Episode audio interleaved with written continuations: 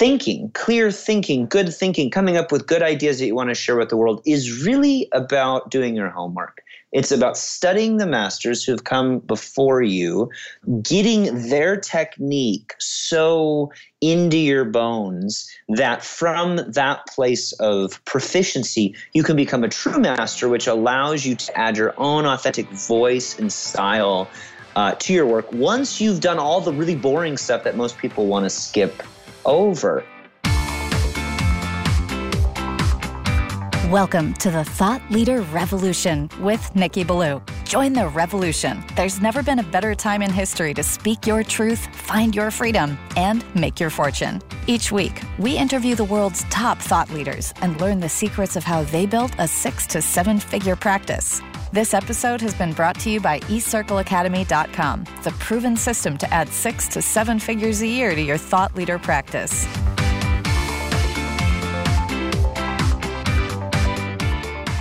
Welcome to another exciting episode of the podcast, The Thought Leader Revolution. I'm your host, Nikki Ballou, and boy, do we have an exciting guest lined up for you today. I met this gentleman at an exclusive writer's mastermind put on by the one, the only, the legendary Steve Pressfield back in September of 2019. He and I got to learn at the feet of the master himself and we got to know each other. We hit it off. I told him I had a show, and he said, I'd like to come on. And I said, I'd love to have you on. And here he is. I am speaking, of course, of none other than the one, the only, the legendary Jeff Goins. Welcome to the show, Jeff.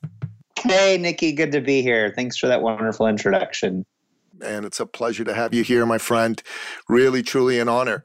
So, listen, I've gotten to know you a little bit during the time that we spent together at Steve Pressfield's incredible event, but my audience, they don't know you yet and they want to learn yeah. from you. But the only way they're going to open their heart to you is if they get to know your heart. They need to know who is Jeff Goins, why does he care so much, and how can what he has to say make a difference for me in my life. So tell us your backstory. How'd you get to be the great Jeff Goins? Well, um, I have always been creative. I grew up making things as uh, a young kid. I used to draw cartoon figures like Garfield. And as I got a little bit older, I made my own comic books. Uh, and then in high school, I started a band with a couple of friends and got into music, and that was fun. And just uh, in various seasons of my life, I was just really fascinated with making things and sharing them with the world. And um, you know, then I, I grew up and, and got over all those all those ideas. Went to college. Uh, and you know started to become like a real a real person uh, figured i'd have to get a job at some point and then when i graduated college i had an opportunity to tour all of north america with a band and cool. so i I said, "Yeah, I'd love to do that." And while I was touring on, um, uh, you know, I was touring with this band, we would save money by staying in host homes, and we would stay with these people, and most of them would say some variation of the same thing, which was, "It's great that you're doing this now." Because when you get older, you're not going to be able to do this. You're going to have to grow up and get a real job. And I agreed with these people. And so that's exactly what I did. I finished the, the, the year long tour. I, mo- I quit the band, moved to Nashville, which is the opposite order in which those things happen, uh, settled down, you know, got married, started a family, and uh, you know, got a job working as a marketing director for a nonprofit. And I did that for about seven years. Wow. And about five years in, I started to get this itch that I couldn't quite scratch and uh, I couldn't figure it out. And I read all these personal development books and I attended all these seminars. And I started to realize through a series of epiphanies that I, I was being called into being a writer and that this was my life's work, at least as I understood it at that point. So I started a blog and people started reading it, and it kind of took off from there. And my whole goal was to make an extra $30,000 a year off of this side business that was starting to turn into something, uh, writing books and teaching courses for writers who, who were struggling like I was. And it took off. And uh, the first year I made over $150,000 off of this little side project. I quit my job, uh, went full time with this, became a full time writer, and started writing books and teaching online courses for writers and creatives. And I've been doing that ever since. I started that in 2012. Brother, that is incredible. So you were in a band first, and then you quit and you moved to Nashville. How does that work? yeah, Aren't you exactly. supposed to move to Nashville first, then start a band? Yeah, yeah, yeah, yeah. Yeah, no, I, I moved down there, ended up chasing a girl, married her, and yeah, that's how that worked. That is fantastic. You got yourself here. You started a side hustle. You thought it'd be nice to just make a bit of extra money, but it ended up replacing the income you had in your regular business. And what is interesting about this is it's what I call creating thought leadership for your space. Okay.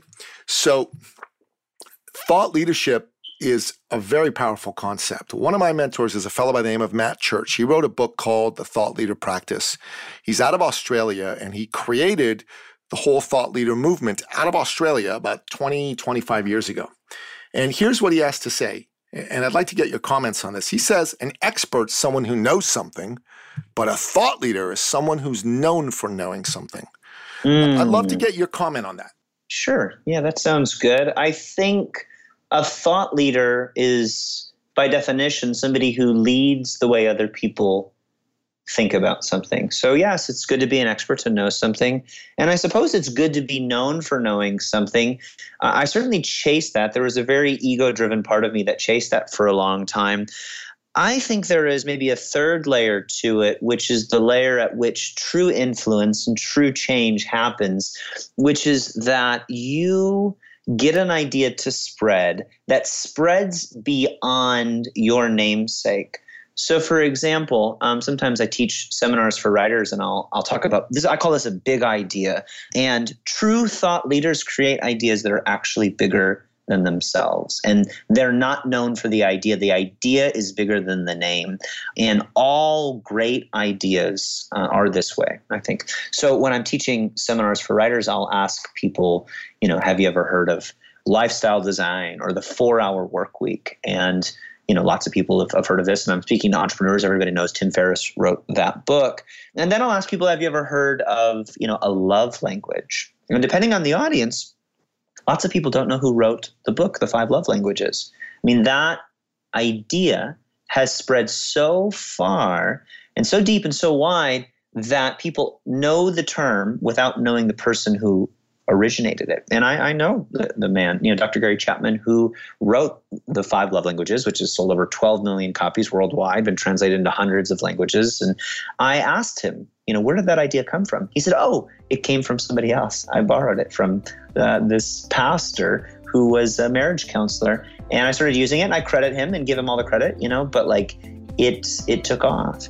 And so I think it's great to be known for knowing something the kind of change and influence that I'm interested in being a part of these days is to spend so much time on making the idea great that it spreads far beyond my own reach. That, my friend, is a very interesting way of looking at it. So, ideas are important and ideas are powerful. And you've got to have good ideas and good thinking before anybody's going to pay attention to your ideas. A lot of people who come up with ideas, unfortunately, don't take the time to do so in a very structured fashion, right? And if you're to do that, you first need to have a way to capture your ideas and get them out of your head. So Matt Church has this process he created called an IP uh, snapshot he's nicknamed it the pink sheet because when he first came up with the IT, IP snapshot, intellectual property snapshot, he printed it on a bunch of pink sheets. So people started calling them pink sheets. And these pink sheets start off with like a statement of what your idea is, and then a deeper explanation. And then he has you go into some anecdotes and stories and then he has you go and, and look at some studies that are out there, you know, academic or otherwise. And then he has you create a visual model of it all. And then he likes for you to create a metaphor. So, what this is like. So, it's like, here's one so that I came up with, because I do pink sheets from time to time just to kind of keep my idea making skills sharp. I say money is a symbol of your mastery and comprehension of life's great journey. So that's my statement. So I say imbue your selling efforts with energy, charisma, enthusiasm, love, the God force, and caring, and that will excite people and bring them to life.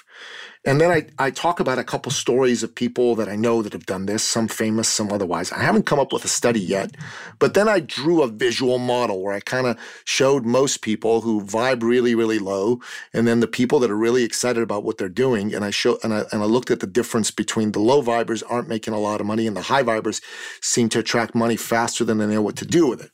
So that's kind of like the Matt Church way of starting to create ideas. And in my experience, a ton of folks out there who say they're thought leaders or want to be thought leaders don't do the most important part of thought leadership, which is thinking. So, what's your comment on that? Yeah, uh, gratitude and clear thinking seems really important to me. Understanding that we don't come up with ideas, we rearrange them. Mm. And I think uh, you know, I heard uh, Jim Henson once say that one of his predecessors, Burr Tillstrom, who was um, a hero of his, who had these really like cheesy, not great puppets uh, that he did on a show on television. Uh, he said Burr Tillstrom did more to put puppets on television than Jim Henson ever did. This is Jim Henson, right? The creator of the Muppets, you know, one of the co-creators of Sesame Street, uh, who is an icon. He's and, a legend. Yeah, uh, an international uh, man of puppetry, right? And um, and he credited somebody who came before him. And there's a historian named Will Durant who says there's nothing new except arrangement. You know, nothing new under the sun, sort of thing. And so thinking, clear thinking, good thinking, coming up with good ideas that you want to share with the world is really about doing your homework. It's about studying the masters who've come before you, getting their technique so into your bones that from that place of proficiency, you can become a true master, which allows you to add your own authentic voice and style uh, to your work once you've done all the really boring stuff that most people want to skip over. And so when we think about becoming a thought leader, like having an idea that spreads. One, you have to study all the ideas that have come before. Two, you have to add something new to the domain. You have to add something mm. novel, interesting. You know, um, Nikki, a lot of people think that you need a good idea to succeed. And the truth is that good ideas fail all the time. Uh, great ideas even get forgotten. We follow people not because their ideas are good this is very important. Most people don't understand this. We follow people not because their ideas are good, but because their ideas are interesting. Now, there's lots of fascinating research behind this if you want to Google it and get all nerdy like I like to. But in 1971, there was a paper by a sociologist named Murray S. Davis called That's Interesting, where he studied the field of phenomenology. And he argues that we pay attention to leaders, politicians, religious leaders, business leaders, thought leaders, authors, inventors, visionaries, not because their ideas are just good or even true, because you can win an election without telling the truth. Maybe you didn't realize this, but it's true. um, we you, don't. You mean like you can? You mean like what? What was what was the one statement? My God, I remember in the 2008 election, if you like your doctor, you can keep it. Yeah, yeah. yeah I mean, the, the, they always like yes, it's not I'll do it, but that's just one that's stuck in my head. I mean. Yeah, make America great again. Um, actually, doesn't make sense when you break it down, but it uh, appeals to a nation's sense of nostalgia. To a certain group of people go oh there was a time this is a human bias that we have right? There was a time back then when things were better right? So an idea doesn't have to be true in order for it to spread. We follow leaders because their ideas are interesting. How do you make your idea interesting? One study. Get really good at understanding your field, the ideas that have come before you, the thought leaders who are saying things now, and then two, find a way to disagree with it. Because an interesting idea is an idea that subverts what the audience expects. Mm. So you have to surprise your audience. Otherwise, they just take it for granted. Why do good ideas not succeed? And by good ideas, I mean ideas that everybody kind of universally agrees on. They don't succeed because people go, well, yeah, of course the sky's blue. Yeah. I'm not going to go tell my friends about that. I'm going to tell my friends about you know something I read in a Malcolm Gladwell book where something appears to be one way and is actually some other way. So Jesus did this, Gandhi did this, Martin Luther King Jr. did this, and many of you know the best-selling authors that you read today um, do this often without even realizing it. You know, there's a lot of truth to what you said. Let's unpack some of it. First of all, uh, I'm glad you quoted Will Durant. I, I, actually have Will and Ariel Durant's uh, set of books on human history. Impressive. Uh, yeah, I haven't read them, but I have them. so I do plan on reading them. It's on my bucket list. They they are really really bright people. So it's really cool that you follow their work. And I really agree with you when it comes to ideas not necessarily needing to be true or even original. Steve Jobs, who in my opinion is the most successful capitalist in the history of, of the world, created a company, Apple, that's a world beating company, basically by borrowing the best ideas of a whole bunch of other companies. He borrowed the best ideas from um, Xerox and their labs at Palo Alto and, and turned that into the Macintosh operating system right? The ideas that uh, created the the iPod and the iPhone all were ideas that existed out there. They were not original to Steve Jobs, but he found a way to package them together or to arrange them, as you put it, in a way that people found interesting.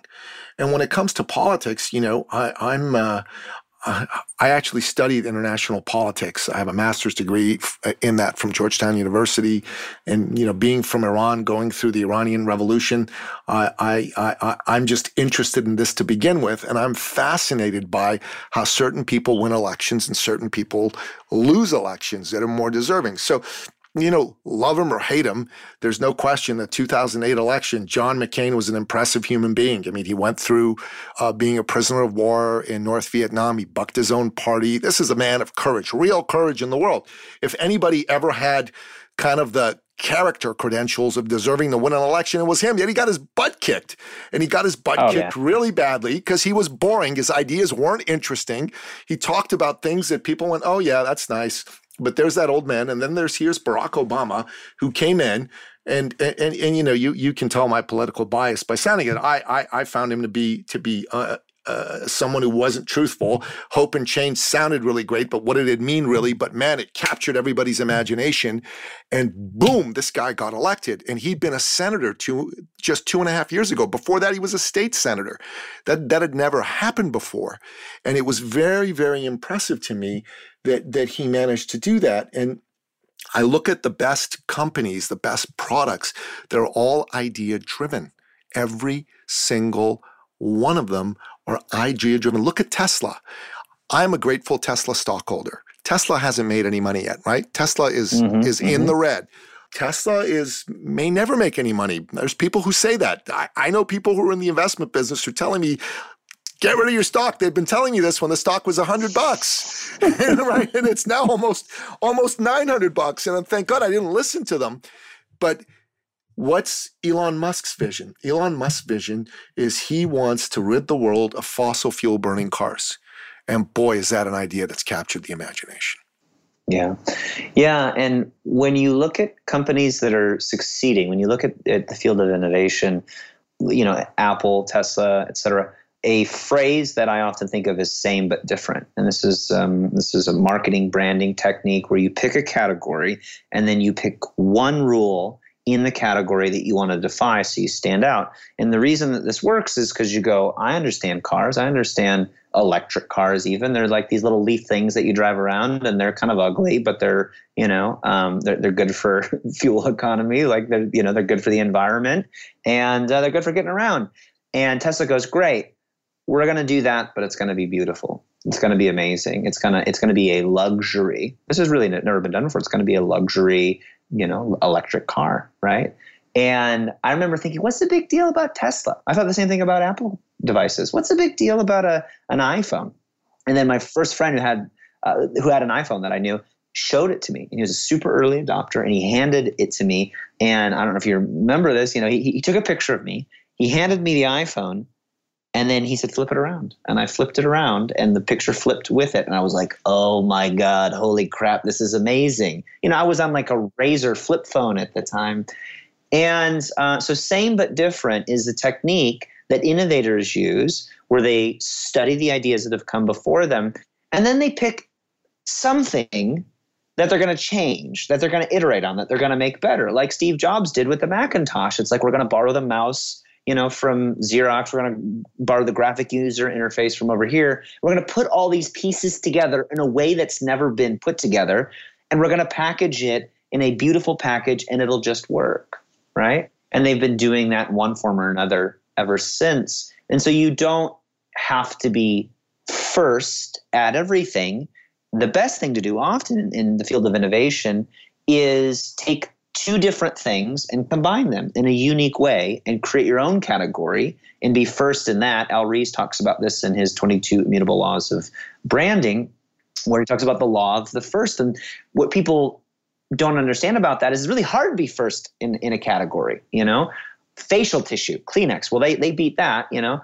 But what you can do is you can create a new category. You can change one thing, you can break one rule, and all of a sudden you have a new category that you can be first in, that you can stand out in. So you can't out Apple Apple, you can't out Tesla Tesla. And so when we think about ideas, start with the raw material, know kind of what has come before, know the rules, know the conventions, and then break one, right? Do something different.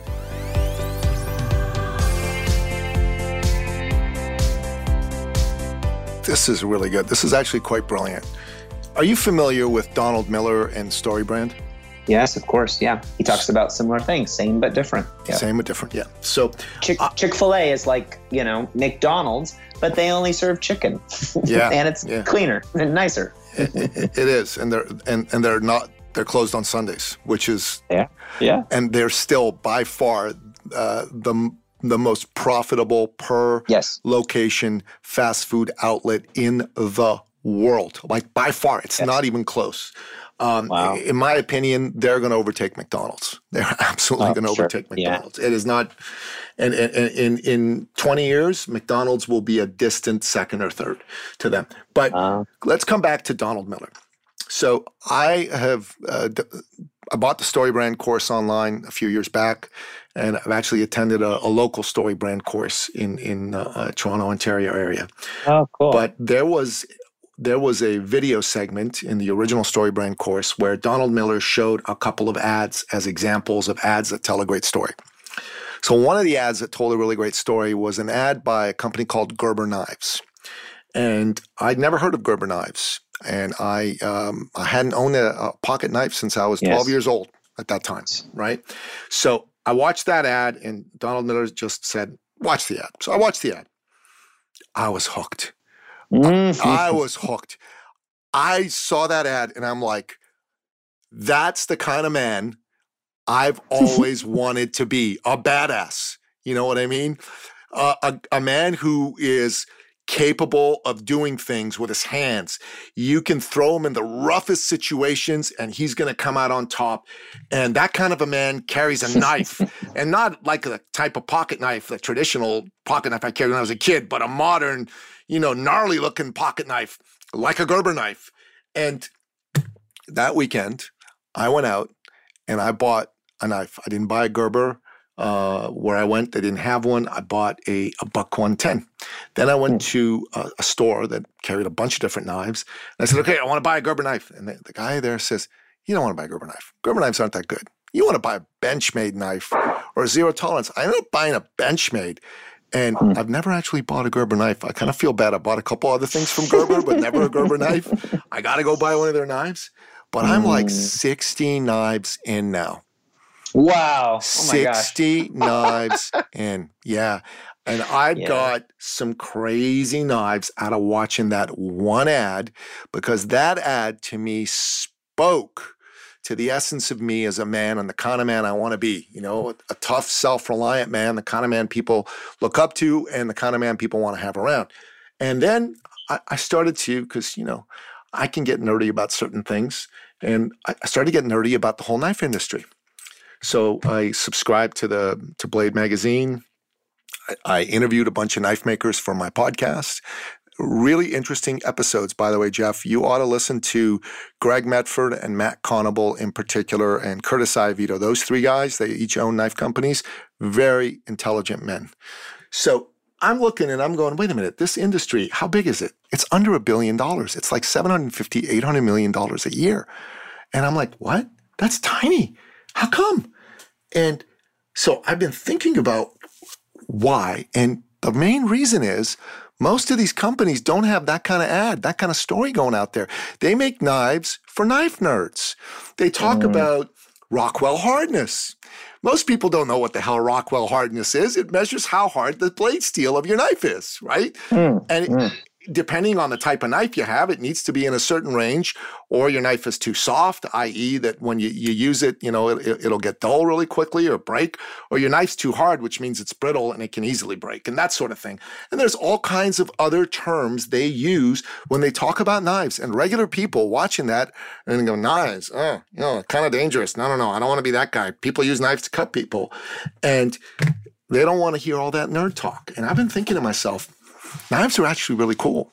They're actually a fun tool. You start using a knife, there's a fidget factor to them. You can open and close them like a, you know what I mean? And it's really, really fun as, uh, as a, as a guy, as a man, you'll like them. Even women love it. I, I bought a knife for my lady. It's a small knife. And I'll, t- I'll tell you a story, which is an interesting story. And I'll come back to why I'm, I'm telling you the story. She went shopping with her little niece, who at the time was 16 years old, uh, and she was buying her a dress. And while her little niece was in the change room changing into some dresses, she was just walking around. The store was about to close, and her niece called her on her phone. And she said, "Aunt Teresa, Aunt Teresa." She says, "What? What?" She said, "Do you have your knife? I'm stuck in my dress and I can't get out. Can you cut me out of it?" And I'm like, you're kidding, right? So she goes, okay, no. She came in, she took her knife and she cut her niece out of that dress. She cut her niece. So they bought the dress, obviously, right? They didn't just leave it there. But, yeah, yeah, yeah. but buddy, so Teresa, who's like you know, a girly girl, very feminine. She set three world records running 12 hours on a treadmill. So, you know, she's she's she's nobody's idea of a weak person, but she's a, she likes feminine, frilly things. She found this useful. And I'm looking at knives and I'm going, they don't make knives for girls. Knives are kind of like rough-looking male tools. Most knives are made for hands the size of a man's hands. Their colors are kind of mostly like dark, black and gray and you know, just not very colorful.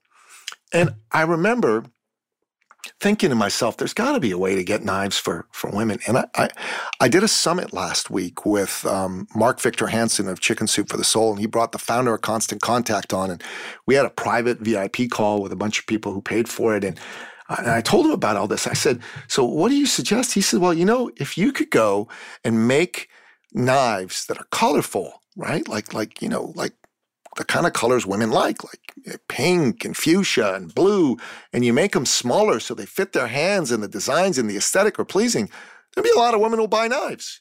He says that's been proven in a lot of different industries. So I'm thinking the disruption in the knife industry could be making knives that women would actually find cool enough to want to buy. Yeah. And as a knife guy, that really appeals to me, even though that's not my business. I'm not a manufacturer. I don't know a damn thing about it, but boy, the idea really appeals to me. You know what I'm saying? Yeah. And, you know, it reminds me of, you know, you talked about Donald Miller, same but different. And even going back to winning an election, you know, how did Obama beat John McCain? Well, in part, he did it not just with a story that people could see themselves in, you know, change we can believe in, hope we can believe in, uh, but he did it by making the voter the hero. Uh, oh, yes, we did. Oh, yes, we can, right? Yeah. Yes, we can. and, can. Yeah, and that's that's what that's what you want, right? I, I bought 60 knives because it may be the hero. It made me the kind of man that I want to be. And obviously, that has nothing to do with a knife, right? No. But it tell the brand, a good brand, a good idea, right? Uh, a brand is just an idea that people believe in. A good brand tells a story that other people can not only see themselves in, but see themselves as the hero. Yes. Right? Yes. It's the same reason why, again, I, you know, politics is easy to talk about because it's pure marketing, right? Most voters, frankly speaking, at least in America, aren't searching, you know, all of the various policies of the, of the candidates. They're watching a debate or two and or just voting their party bias. Yeah. And so it really does come down to the marketing, it comes down to the personality of the person, how charismatic are they, and are they do they have a good brand? Are they telling a story that I can see myself in? So make America great again. Who doesn't want to be a part of that? Yeah. It's a rally cry. It's great. Make America great again. And if and if you say, well, it was great to begin with, well, now you're just reacting to their slogan. That doesn't work, right? That's like a sequel. No, Yeah, no, no, no. yeah. We, we want the original. And he know. borrowed that from the 1980 Reagan campaign. Of course, yes, yeah, yeah. that was Reagan's slogan. no, nothing new except arrangement, right? Um, rearrange things, uh, repurpose things, reuse things that work again and again. And you know, Hillary Clinton's slogan was "I'm with her." yeah, not a great And- slogan. As as noble as that sounds, it makes her the hero. Nobody, nobody wanted to have her be the hero. Exactly. Donald. I mean, it's just like I want to be the hero. You want to be the hero. The knife isn't the hero. The guy selling the knife isn't the hero. You, the customer, the voter, the client, the audience, you're the hero. You want an idea to spread? Well, share an idea in such a way where the person who hears the idea is incentivized to share the idea because it makes them a hero. There's a, you know, Snapple, right? You know, Snapple. Yeah, you, no more. Um, look underneath the cap, and what do you have? You've got these interesting factoids. yeah. Well, that was a very intentional marketing decision that the people at Snapple made where they go, what, what do we put underneath this bottle cap? And somebody said, we should put like a, you know, coupon for, you know, buying another bottle of Snapple. And somebody in the meeting said, no, no, no, let's, let's put some interesting fact under there that somebody would want to tell their friends. This is called, Jonah Berger calls this social currency, right? It's, Yes. It's the stuff every Malcolm Gladwell book is made of, which is, have you heard of the 10,000 hour rule? You know, I, Yeah. I read this book about this thing, about the study about violinists, and did you know the Beatles did this too? You know, it's taking an idea and it's making it as simple as possible. And then it's making the person who hears the idea the hero if they share it. It makes social currency basically means if you share this idea, you look smart or interesting or important to your friends. And that's ideas that have that sort of baked into them, marketing campaigns, brands that have that baked into them Yes. spread, whether they're good or true or right or wrong or bad or, or whatever.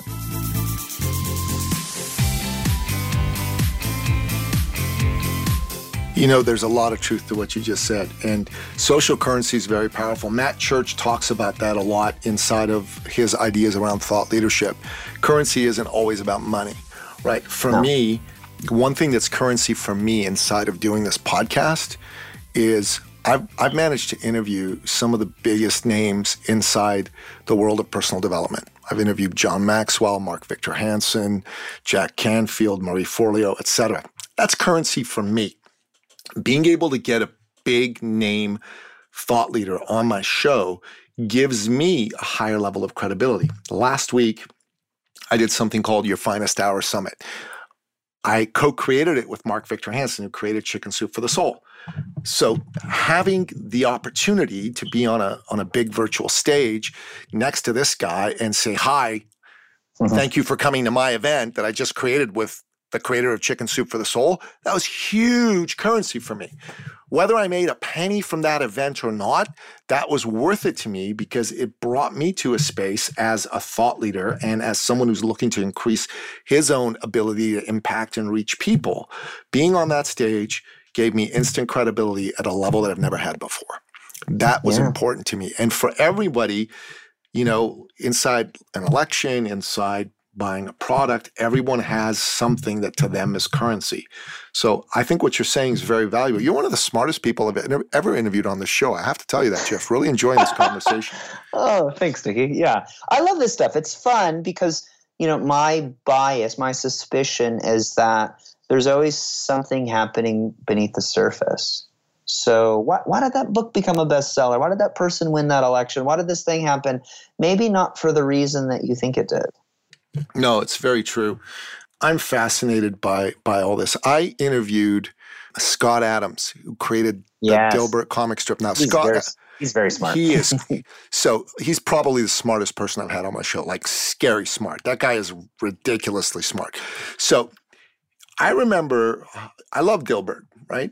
But yes. prior uh-huh. to 2015, yeah. I didn't know anything about Scott Adams' politics. I kind of assumed he was a bit of a lefty because of, you know, the Dilbert comic strip, right? It kind of like, yeah. right, of course. You, you know, just just kind of made sense, right? But I, I didn't know. And then right. he was the first guy who came out back in 2015 and said, I think Donald Trump's going to win the Republican nomination and he's probably going to win the presidency. And these are all the reasons why. And I remember he had a huge blowback because he'd never been a political pundit before. Right. And then for a while he pulled back because he didn't, he didn't like the idea of the blowback and he said he lost a whole bunch of his speaking opportunities because people stopped hiring him when they thought he was a Trump fan. And what was interesting though when I spoke with him is I see him based on the two hour plus long conversations we had as less of a Trump fan as someone who really appreciates Trump's ability to message. And he calls it weapons grade influence. And he said that the difference between Donald Trump and the Republican challengers that he had in 2016 and the difference between Donald Trump and Hillary Clinton is that this guy was a weapons grade influencer and the rest of those people were in kindergarten. They did not understand yes. influence and he did. And all of the cute little nicknames that that guy came up with, they were not off the cuff. These people no, who strategy. think they were, they were total strategy.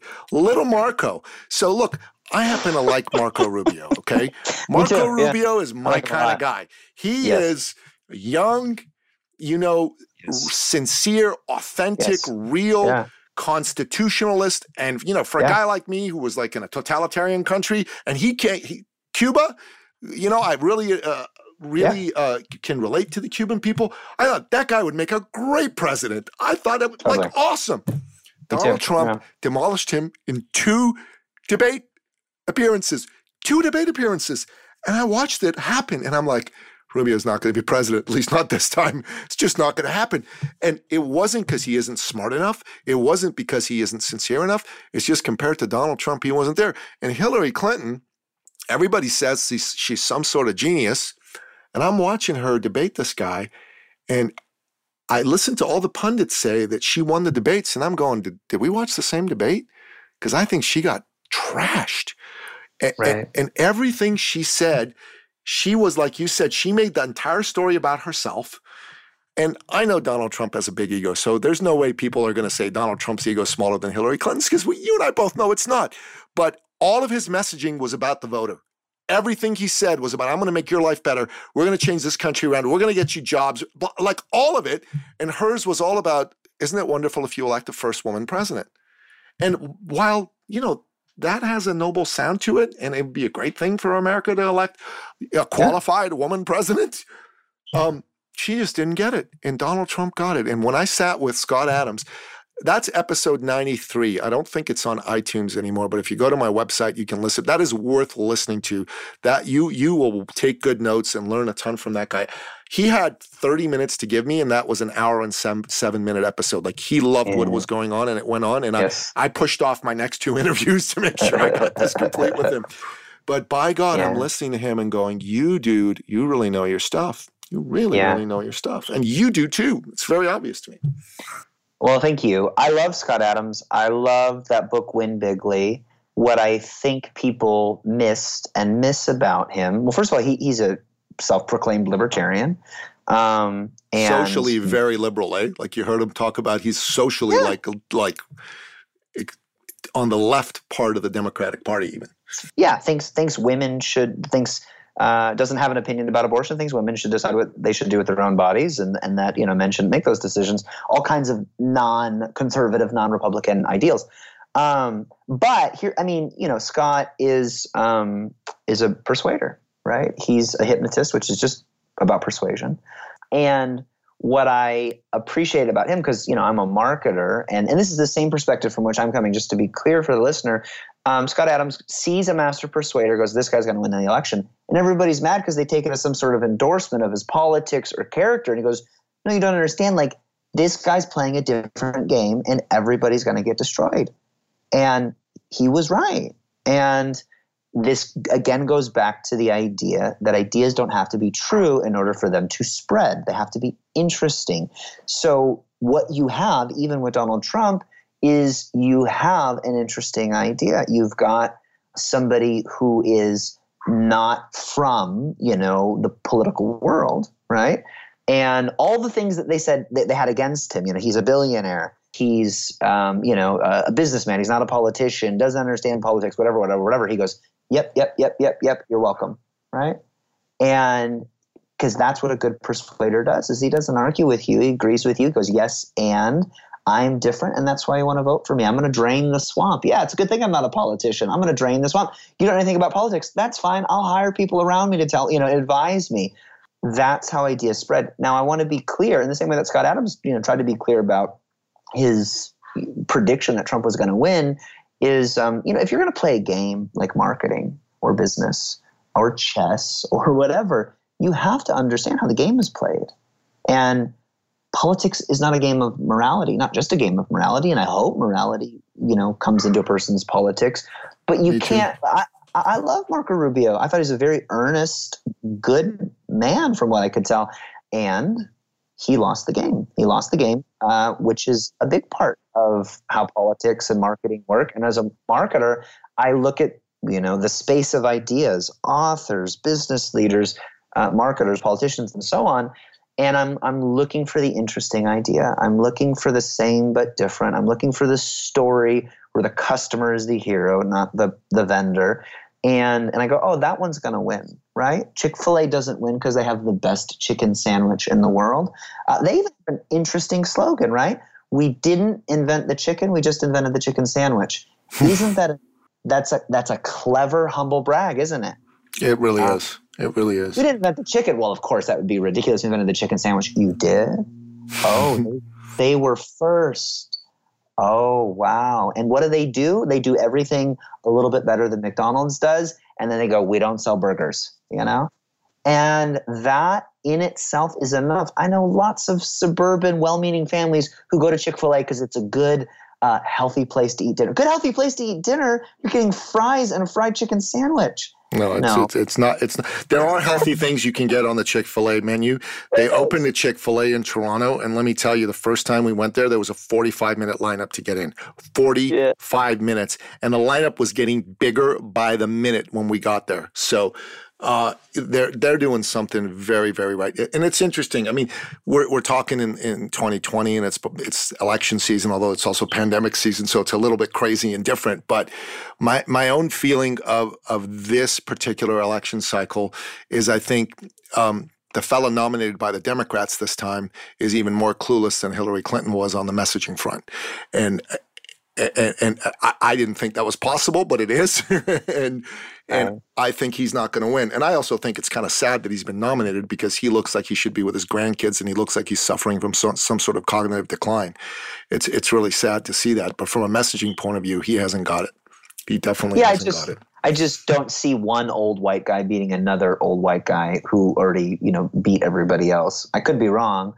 Um, and I have plenty of friends that, that think I'm wrong, but again, I'm looking for the interesting thing. Obama didn't win just because he was black, you know, as some conservatives would think. He won because, I mean, I remember like, you know, being at the time much more conservative and going, I don't, I don't agree with any of this man's politics. I don't think he's qualified to be president. And then I saw Obama speak once and I go, oh, he has it. He is an incredible communicator and he communicated in such a way that he made his audience the hero. Now, I want to be clear here. I'm not, um, uh, you know, I think people hear things like this and they go, "Well, like there's no hope for good in the world, and it's all utilitarianism." And I don't, I don't think that's true. If you have a good idea, if you have a noble cause, if you want to change the world, if you've got a good tasting chicken sandwich, and you want the idea to spread, you have to understand this game. You have to understand marketing and innovation and how ideas spread and, and that there is a way that these things work in the same way that you have to understand gravity if you want to fly a plane, right? Like you've got to understand the invisible forces that are influencing how you do your work in the world, how you show up, the resistance you're going to experience, the the Trumps that you might encounter that know the game better than you and are going to squash you, like Rubio. They're going to squash you before you even get to say your piece. Understand the game that you're playing. Understand what you're getting into. Please don't get into the game of business or politics because you just think you have a good idea or a noble cause in the world is going to reward you for that. There's a lot more factors involved there. You know, I love that old, you know, be innocent as doves, but, you know, wise as serpents. This is the way the world works, and we would be wise to understand it so that we who have good ideas and noble causes can see those good ideas and noble causes spread.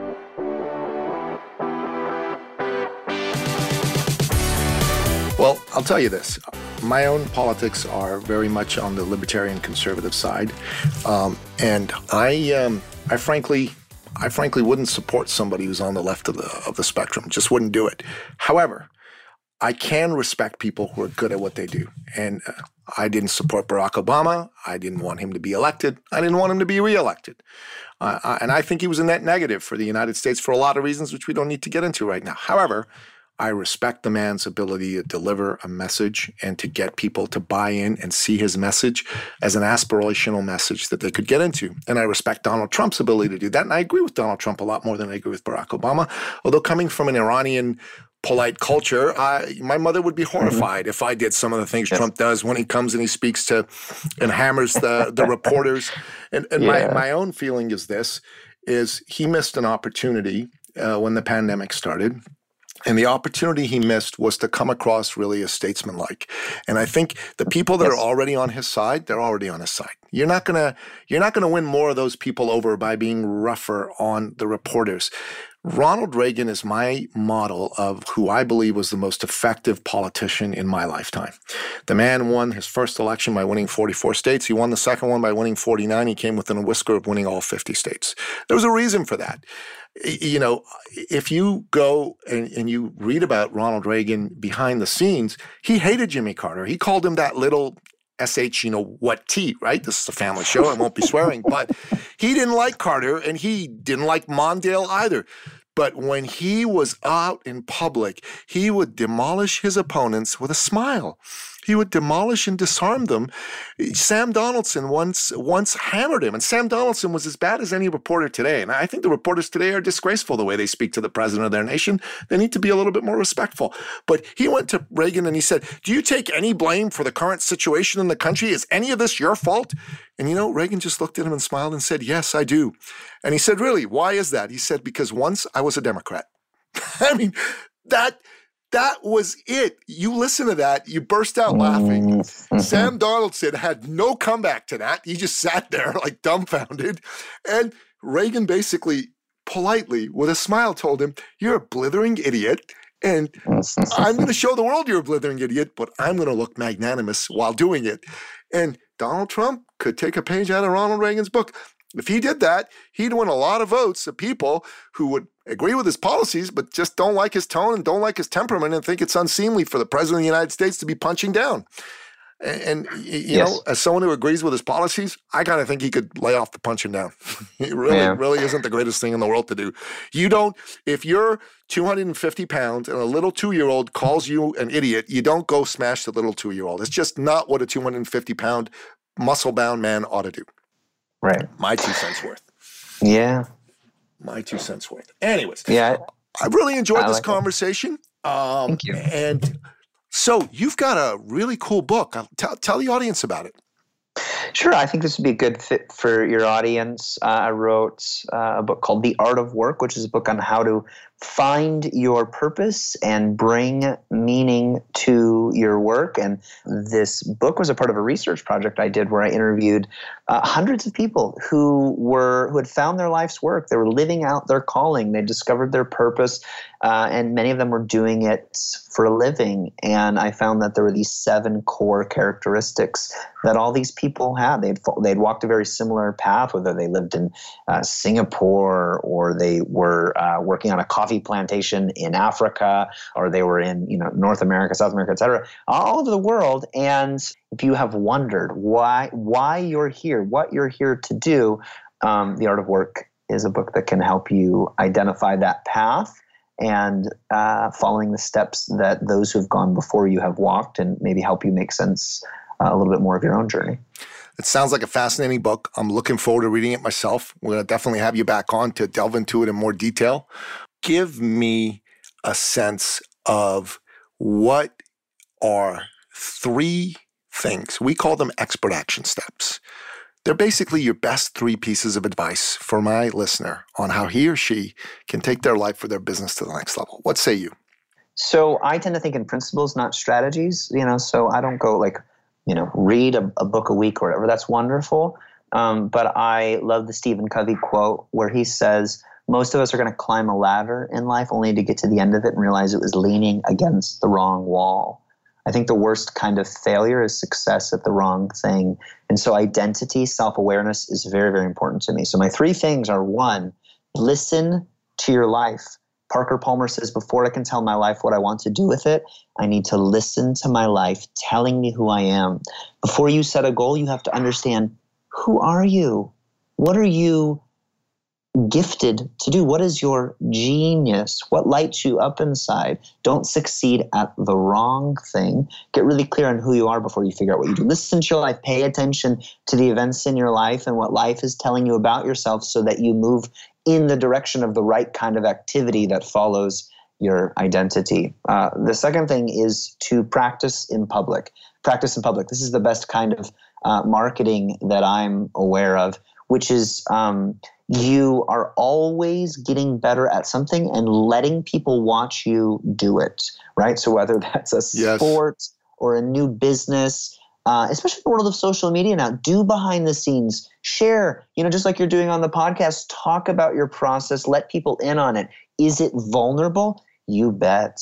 And it shows you showing up to do your craft and it shows people that you're getting better. This is the best way for an artist to grow in his craft it's the best it's the best way for a musician to get much much better much much faster is to start booking a bunch of shows right? Start getting in front of an audience and showing them what you have. This is how comedians get so good so quickly and it takes many many years and it take a lot longer. If they didn't do this is they just bomb bomb bomb bomb bomb until they stop bombing. So you have to have guts. You've got to practice in public put your work out there continually and over time, you'll get better and people will see you and notice you. And that's the best kind of marketing is your work on display for the world. Uh, the third thing that I would share is um, always act like an apprentice. Always act like an apprentice, meaning you're always an apprentice at something. Hemingway said uh, of writing, he said, We're all apprentices in a craft no one ever masters. Daniel Pink calls mastering asymptote, which is a line that approaches an axis but never actually touches it. You just get closer and closer and closer but you never actually get there. And so to always act like an apprentice means there's always somebody who has something to teach you, right? You were talking about Donald Trump earlier. Um, it would it would behoove him um, to act in such a way where he has something to learn from someone. And we all want to be around magnanimous people. We all want to be around people who are a little bit humble, even though you know they're really smart, even though you know they're really successful, uh, not falsely humble, you know, not so self deprecating that you're like, oh, come on, but they're always learning something from someone. They're truly acting like an apprentice. We want to be around those people. And when you act that way, you're always growing, you're always getting better. Well said. Those are three awesome expert action steps. So, listener, you can see that Jeff Goins is the real deal. Pick up a copy of his book. In fact, pick up five or 10 copies and give them to the people you care about most in your life your clients, your friends, your family. And if you're wondering to yourself, how do I share my gift, my genius with the world the way Jeff is doing it? The question is a brilliant one. And my suggestion to you is simply this. First off, go to my website, ecircleacademy.com, and watch a wonderful masterclass that I have there in the form of a webinar. And this masterclass will basically give you a little tutorial on how to do exactly that. How to take that genius that's within you and bring it out so the world can see it and appreciate it. That's step number one. Step number two, go out there and fail, fail, fail, fail. If you're a salesperson, Make more sales calls and be ready to fail. If you're a comedian, go out there and do more comedy shows and be ready to fail at those.